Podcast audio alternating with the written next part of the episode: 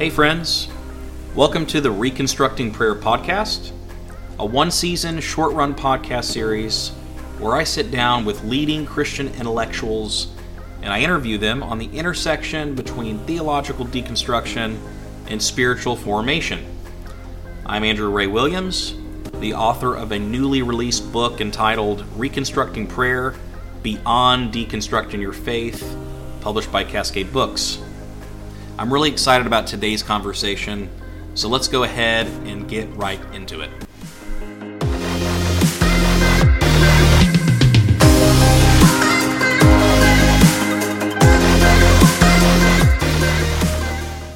On today's episode, I sit down with pastor and author Andrew Arndt, who is a teaching pastor at New Life Church in Colorado Springs. He's also the lead pastor of New Life East.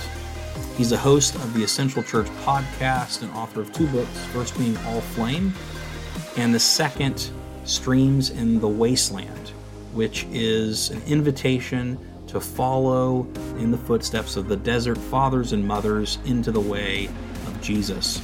Really looking forward to sharing this conversation with you. All right. Well, Andrew, welcome to the podcast. So good to have you on, man. Man, so good to be with you, Andrew Williams. You know, I I loved reading your book um, on the Desert Fathers and Mothers, and I highly recommend it. Um, can you tell me a little bit, or tell our audience a little bit about who you are, where you come from, and also tell us about your writing? Because I'd love to. We're going to get into some of that. I'd love for yeah. you to to, to, to tell us more about that. So I'm uh I'm going on 42 years old this summer and I'm a pastor in Colorado Springs. I'm at uh, New Life Church. New Life has been around about 40 years or so. We're like um we're a cool model. We're like one of these multi-congregational models. And so it's live preaching and live worship and contextualized ministry but then we share like an elder board and a statement of faith and all that and some central services and it's really fun because i've done the church planting thing before where you're kind of just out by yourself. And then this is almost like being in a little denomination or something. It's pretty it's pretty cool. So i lead our i lead the east congregation of new life church. So i'm the pastor of new life east. We planted it three and a half years ago and it's going good. It's a wonderful group of people it's not where I expected to be at this stage in my life, and that's actually kind of a good thing. I'm sure we'll talk about that a little bit. But uh, I've uh, I'm going on 23 years married to my wife Mandy. We uh, met and started dating kind of towards the end of high school, and got married after my freshman year of college. So we were barely legal. We needed a we needed waivers from our parents, not really, but it was close. And then we have four kids. Our our oldest is going into his senior year of high school, and our youngest is going to be 11 this summer. So that's us. I'm a Midwest guy. I'm born and raised Wisconsin uh, in a non-denominational Pentecostal charismatic church, probably kind of similar to your background, I'm guessing. You know, I make jokes about people getting slain in the spirit still all the time. so that's like my world. But I went to like Oral Roberts University for business, and then I studied at a Reformed seminary in Chicago for my MDiv, and moved around a little bit before finally landing here in the Springs. So, oh, and you asked about writing too, right? Yes, yes. yeah, you're writing. So I got the there's the book on the Desert Fathers and Mothers, which was so much fun to write, and uh, I was super surprised. You know, that's you know, anytime you do any writing, you're kind of putting yourself out there and like. Yeah how's this going to go?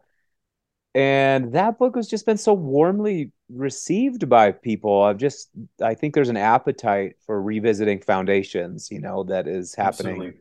in evangelical and charismatic Christianity. So, really warmly received. And then the book before that was this book, um, All Flame.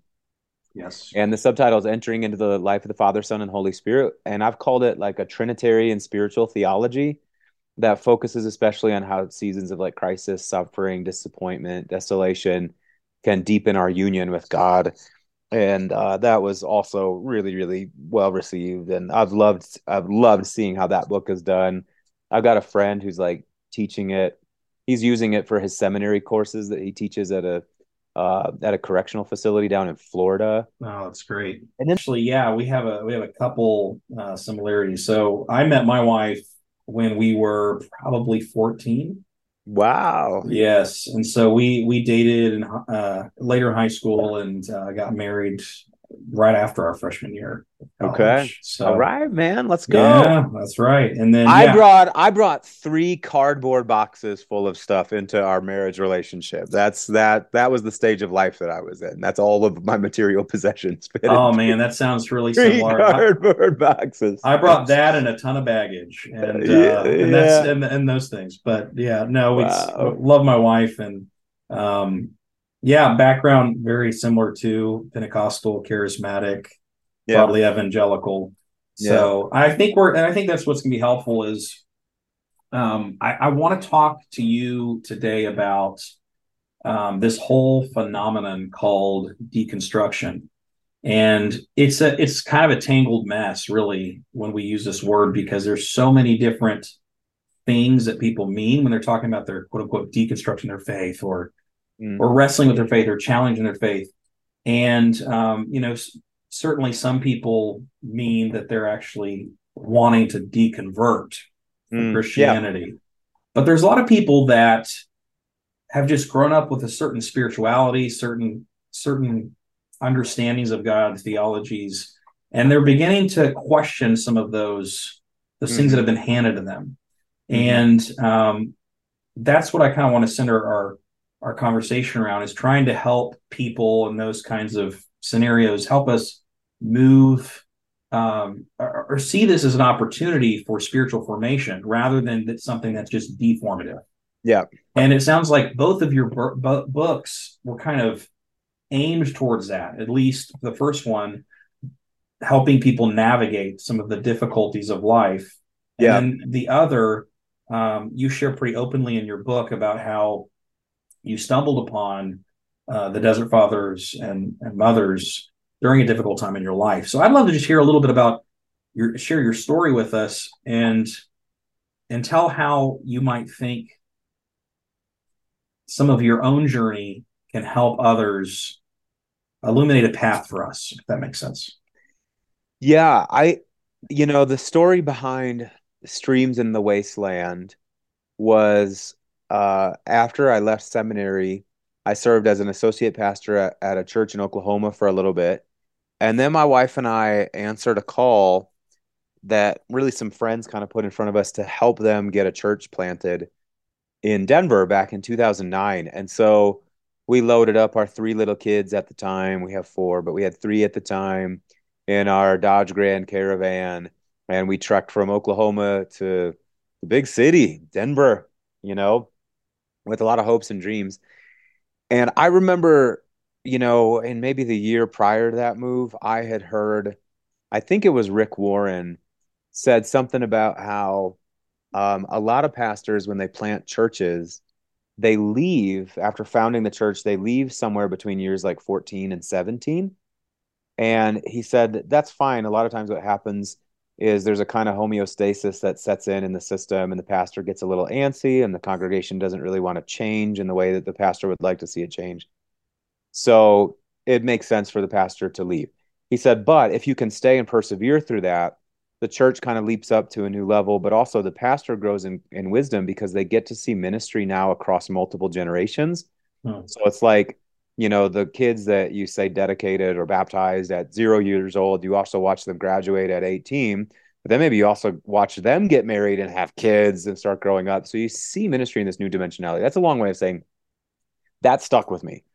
And I just remember thinking, uh, that sounds like the most amazing thing I can think of to do with my life. Like I'm gonna go one place. I'm gonna go to a city that I, I think is cool with some people that I love, and I'm gonna do work that I love for a long time.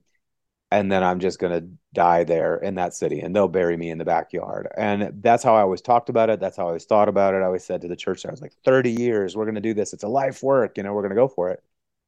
And as you know, you know, if you want to hear God laugh, you make plans. Yeah. And it just didn't work out that way. And it took a long time for me to come to grips with the fact that, like, that dream is not going to work the way that you thought it was going to work. And, you know, people leave churches all the time. I, I think for me, I just had my identity so wrapped up in that church. I had that identity wrapped up in my work there and in our dreams for the future. that when I left, Andrew, it initiated a full blown existential identity crisis, to use Enneagram language. I'm an Enneagram 4. So for me, meaning is everything. Mm-hmm. And like, even though there was nothing like really spectacular about that work in Denver, you know, three, four, five hundred people kind of coming at its peak, still because of what we were doing and how we were thinking about it, my meaning, my like my meter of meeting meaning was at a 10 all the time. So to leave that inaugurated this like I don't even know what anything, I don't even know who I am anymore. And I've told people that leaving Denver to come to Colorado Springs felt like being put in a witness protection program. You know, it's like you used to be this guy over in this city, but now you're going to be this new guy over in this new city. Here's your life, here's your job, here's your whatever. And it was such a context switch too, going from this really urban, gritty, missional, liturgical, mystical thing in Denver to like this big box evangelical megachurch that we shared a lot of values with internally, but the external expression was not the same. So witness protection program, it was just such a bizarre time. And I just didn't know who I was anymore. I didn't know what my path forward was supposed to be. I was very lost inside my own mind and heart and skin. And somebody during that season said, You need to read The Desert Fathers and Mothers. And I said, Why? And they said, Because, and this was, this just so stuck with me. They said, Because the thing that you're trying so hard to run away from this like collapse of your world, this coming apart of your sense of meaning and future, and even who God is in some ways. In the midst of that, the desert fathers and mothers sought that out. Like they were looking for that. And they saw it as this like sure pathway to God. There's like a deeper life in God available to you. And so I bought Benedicta Ward's alphabetical collection of the sayings of the desert fathers and mothers, started reading it religiously, and I found that somehow these folks just had language like they they charted the uncharted waters for me they helped me understand how you find god in the wilderness how you find god in the place mm. where it doesn't feel like god can be found. And honestly it turned my it just turned my faith inside out. It overhauled my way of looking at myself my way of looking at at the world and my way of looking at god. And I, I told somebody recently i think it also put me back in touch with some elemental realities of the faith that I had lost sight of in kind of my ego ambition to see all this stuff that we wanted to do in Denver come to pass. So uh, that that's a bit of the story behind it. But I, I I think what they gave me was an ability to see God in forsaken places. Hmm. Yeah, that's really really good because I think, I mean, as a pastor, and I'm an I'm an Enneagram three four, all right. Um, all right. And I so I can, I can, I can understand a little bit of that in your feelings and uh, existential. I, I get it. And I think, you know, for any of us, whether we're pastoring or whether we're just doing any kind of meaningful work, whether it's being a parent, uh, mm-hmm. being a stay at home parent, whether it's, um, it's just our role as a, as a spouse or, or whatever kind of vocational thing we're, we're in, it's so easy to begin to draw our identity from that.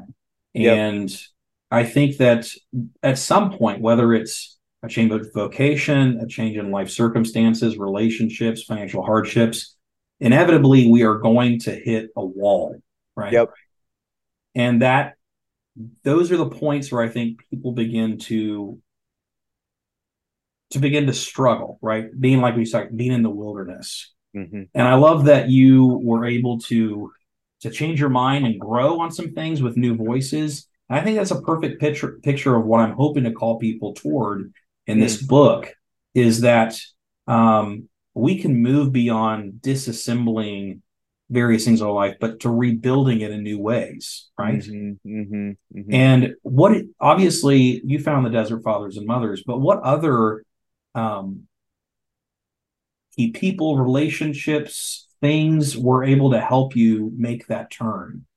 Well, loving relationships with people who really cared about me was so important because I, I found that during that that season I was so coming apart at the seams that I I just had this tendency to kind of bleed all over anybody you know that asked me about and it was almost impossible to avoid especially as I'm getting to know people at the church you know, they'd be like, "Oh, it's so good to meet you, Pastor." You know, we get coffee, and then they'd say, "Tell me your story," and it was like, "Oh God Almighty, no, but also I need to tell somebody the story.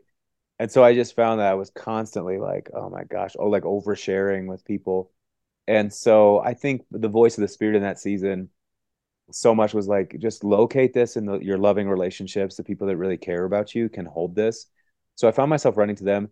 But a thing that I did in, in that season as well that I'd never done ever before was I sought out a spiritual director. And I didn't have anything against spiritual directors. I was totally in favor of it. I knew the theology of it and all that. I just had never done it. And I sought out a spiritual director that was one of the best things that I've ever done in my life. And this guy, we would meet on the weekly or, you know, every other week. And he was just so, he was just, he's just a, he's a gifted director. And what he would do is he would listen to me ah, kind of vomit my vexation all over him and then he just kind of lovingly held up this mirror for me and helped reflect back to me my own experience and help me see mm-hmm. things in a new light. Like I remember, I'll just give you an example of this because um, I think that we do. I think part of the way that we come to grips on our own story is we have to see it through somebody else's eyes. Hmm. And he said to me one time, like I just went into this whole thing about Denver and how that was so painful. And he said to me, like he kind of took it all in. I, I probably talked for 45 minutes. And then he took it all in and he said, Andrew, do you know what occurs to me? And I said, What? He goes, Denver is your burning bush. And I said, What do you mean by that? And he said, Well, here it is. We're in this office. It's nine months after the fact, but that thing is still on fire for you. It's burning, but it doesn't, it's not burning away. And I was like, Okay, I can see that. And he said, But do you remember the other thing about the burning bush? It's not just that in Exodus 3 that it burned, but it didn't burn away but also that the glory of God was on it and God mm. was speaking to Moses in it, calling him into his new vocation. Wow. He said, I think you cannot, you have got to stop trying to resolve what happened in Denver. And instead, you have to start listening to what happened in Denver. Mm. The bush is burning, but it's not burning away. What is God saying to you? And I'm telling you, Andrew, like that, just that little thing shifted it for me because I was trying to get over the pain of leaving that life work yeah. And I wanted to resolve it as quickly as I could so that I could move into the next chapter. and here was this invitation. Really, what it was was an invitation to enter into a more compassionate, curious, and uh, integrative relationship. It was an integrating relationship with my past, where instead of bracketing that out and pushing it away, it was more about listening to it. And so I started doing that. And I would just kind of sit with that whole thing in Denver in the presence of God and go, God, just unfold your wisdom. And I found that as I lived with the mystery of that thing and that sense that it was a burning bush, as I went through the next few years, there would just be like these insights and these moments of wisdom and revelation that helped me understand what I was supposed to be doing in the next in the next season. So beyond just reading the Desert Fathers and Mothers, honestly, Andrew, like the the biggest thing was finding a wise guide, like a Gandalf type figure, you know, yeah, that could just be like, well, look, but look again. Yeah. Because things may not be exactly what they seem. I needed that very desperately. Inevitably, I think whenever we go through something difficult or we begin to rethink an issue that we held, we just kind of naturally held from growing up in the church, if that's our background or whatever, um, and we begin to change our mind on on things theologically as a result of pain or as a result of just growth and learning. Inevitably, that's going to shape our spirituality in some ways. And uh, oftentimes, those are the times when we when we begin to, to have a more difficult time connecting with God because the ways we used to connect with God have shifted. Yeah. Do you ever resonate with that? Has that ever happened with you before? Yeah, big time. I mean, I could think of I could name a hundred ways where that resonates with me, but uh, I, what I, I like, I'll give you an example of how that resonates with me. I when I think about, for instance, my life of prayer. You know, your book is it has a lot to do with prayer here. When I think about my experience with prayer, I think about growing up in the Pentecostal charismatic church. And the only mode of prayer I really knew because it was the form that was championed the most was like high octane holy spirit sessions yeah. where what i'm doing like i'm in my little office here as we're recording this you know, where what I would do in my devotional time is I read the scriptures for a little bit, but then I would walk and I would pace back and forth and I'm just getting after it, praying in tongues and calling down the fire and trying to fill the air with as many words as possible, you know. And there is a place for that and it's beautiful and the spirit absolutely moves through that. But I got to a place in my 20s where I just I couldn't do that anymore.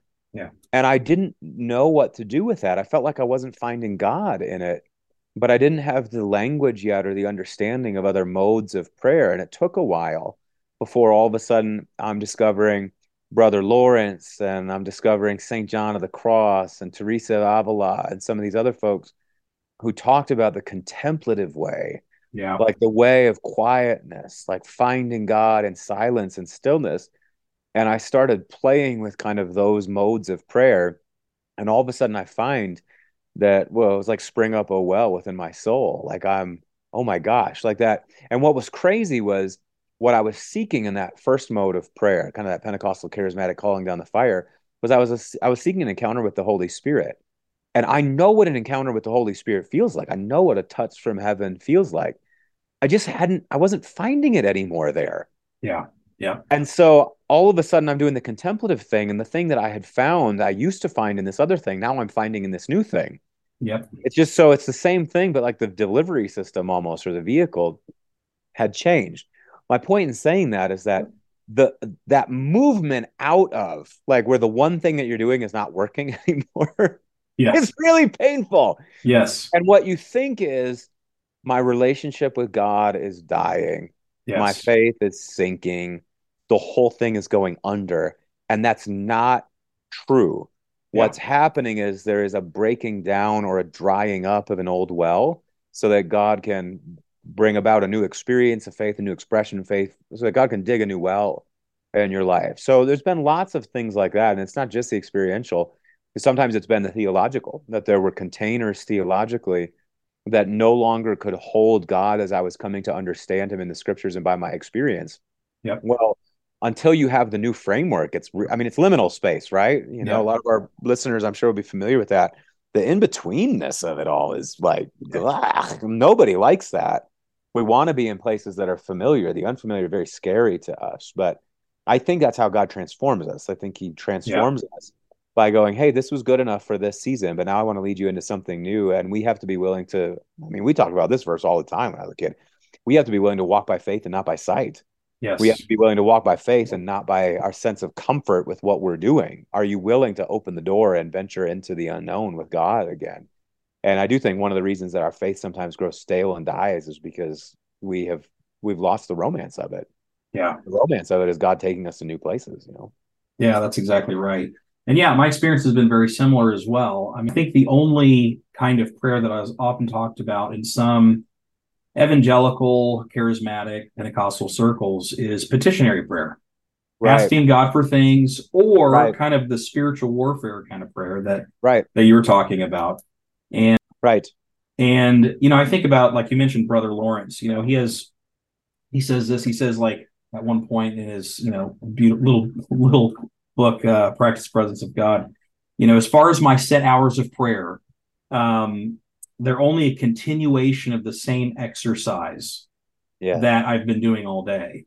And I just Oh. and I and I love that. Just this this that prayer. I think that's get what gets at what the Apostle Paul says. You know, praying at all times. yeah. And there's something that we can enter into. And then these set prayers of times. These that's just a continuation of what I'm doing. Yeah. And that's the kind of way in, I think, of helping us to see our lives more holistically. Can you instruct us on how to live a prayerful life that is childlike, that is, as Jesus says, you know, become like children, that's childlike, yet also one that's engaged with the big questions of life and faith? I mean, aren't kids like inherently curious? At least mine are. Yeah, I mean, it's uh, I think kids are constantly like, "What is that, Dad? What is that, Mom?" You know, it's got four legs and it's hairy. That's a that's a that's a cow, right? And we go, "No, that's actually a dog," you know? And so we're we're helping to clarify the nature of the universe to their hungry and thirsty minds. And they can trust us because they know instinctively that we have their best interests in mind and we are the best source of authority on those things. And I think the same is true of our relationship with God. I think that God invites us into the mystery. Like I've always loved Moses' great statement in Deuteronomy, where he said, The secret things belong to the Lord our God.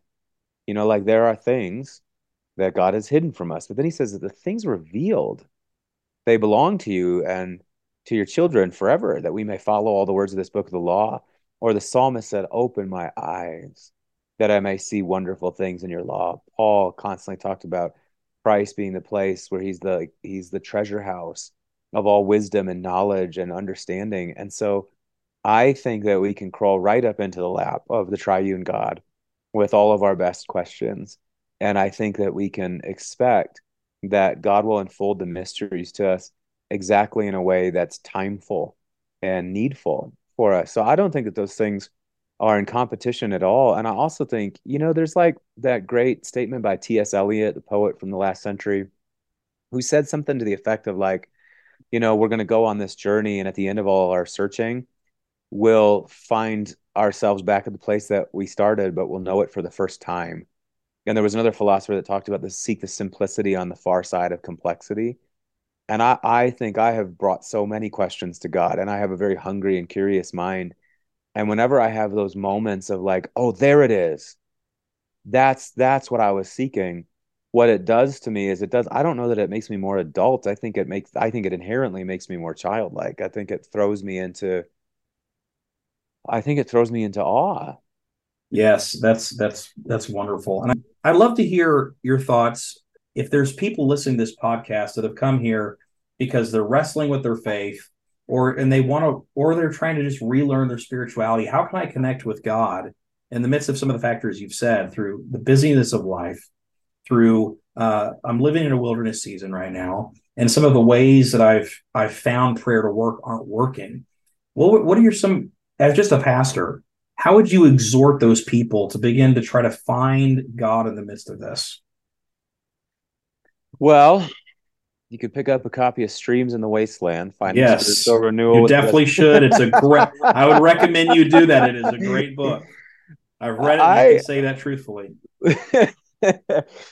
uh, I think finding. I think you have to start. You have to start curating in your world um, more voices who can help you understand your own experience. And so for me, everything about the theological quest of my life and everything about the practical spiritual quest of my life was all about like there was something that wasn't working or something I was fascinated in and I just needed more of. So I think it's a matter of starting to curate the voices. I I think that part of the reason that people start running out of gas in evangelical Christianity is that it's just kind of it's just it's just not enough. I think that our modes of spiritual practice are just a little bit too thin. And then I think that our theological vision isn't broad enough and inspiring enough to keep us going. And so I think it's finding those voices. I think I think you got to read Brother Lawrence, you know.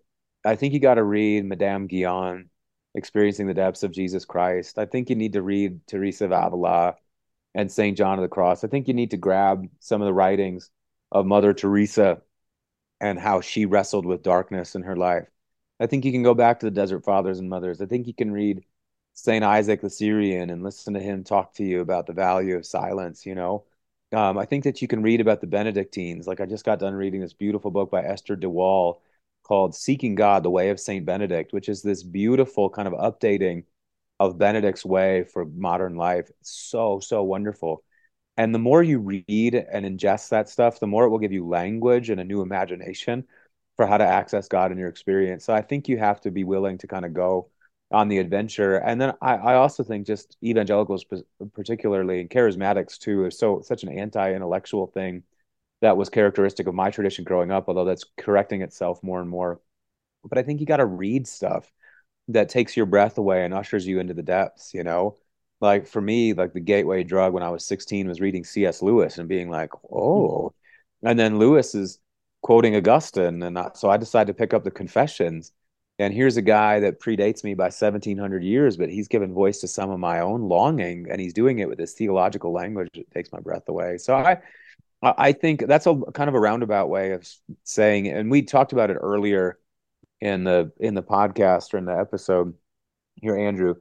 But you talked about like deconstruction, and I, I do think that there are some people that are just wanting to deconvert, and they just want to get out of it. They don't believe in any of it anymore, and that's that's fine. That's its own thing. But a, a deconstruction inside the faith, sometimes I think that people feel like they're losing their faith, but what they're really losing is the framework that held their faith in that season. Here, so I think it helps us to become students of the tradition, not just on the practical side, but also on the theological side. Give yourself over to it. Because Absolutely. there's, I think there's almost nothing. I mean, the Ecclesiastes says there's nothing new under the sun. I don't think there's anything that we can experience that hasn't already in some way been accounted for in our tradition. That to mm. me, there's just almost very little, if nothing, that's genuinely new. I think it's there. Yeah, just got to go looking. That's right. That's right. Well, man, I think that's such a good that's such a good exhortation, and I I just want to again add my voice to say yes, it's bigger. The Christian faith, the traditions of the, the Christian faith, is so much bigger than our very narrow view of it, and God is bigger than even our ideas can contain. That's right. And so there's so much more that we can discover about who God is, how He's working in the world, and um, so I, I, love that. I really encourage. I I would really encourage everybody to check out both of Andrew's books, uh, but especially his new one. Um, and you can find them. I I assume both on Amazon, right? Yeah, they're both there. And uh, so definitely check out Andrew's books. And Andrew, thank you so much for your time, man. I really appreciate your wisdom. And I know that this has encouraged not only me, but the people who are listening. Thanks, man. It was so much fun to be with you. Thanks for having me. Thanks again. Thanks so much for listening to this episode where I interviewed Andrew Arndt. If you are interested in going deeper, I have a whole book on these ideas and actually how to begin to reconstruct faith and move beyond deconstruction to a more full holistic spirituality. It just came out with Cascade Books. You can get it on Amazon or pretty much anywhere books are sold. Really look forward to some more podcasts to be dropped in the coming weeks. They're going to be dropped every single week, so make sure and subscribe to the podcast.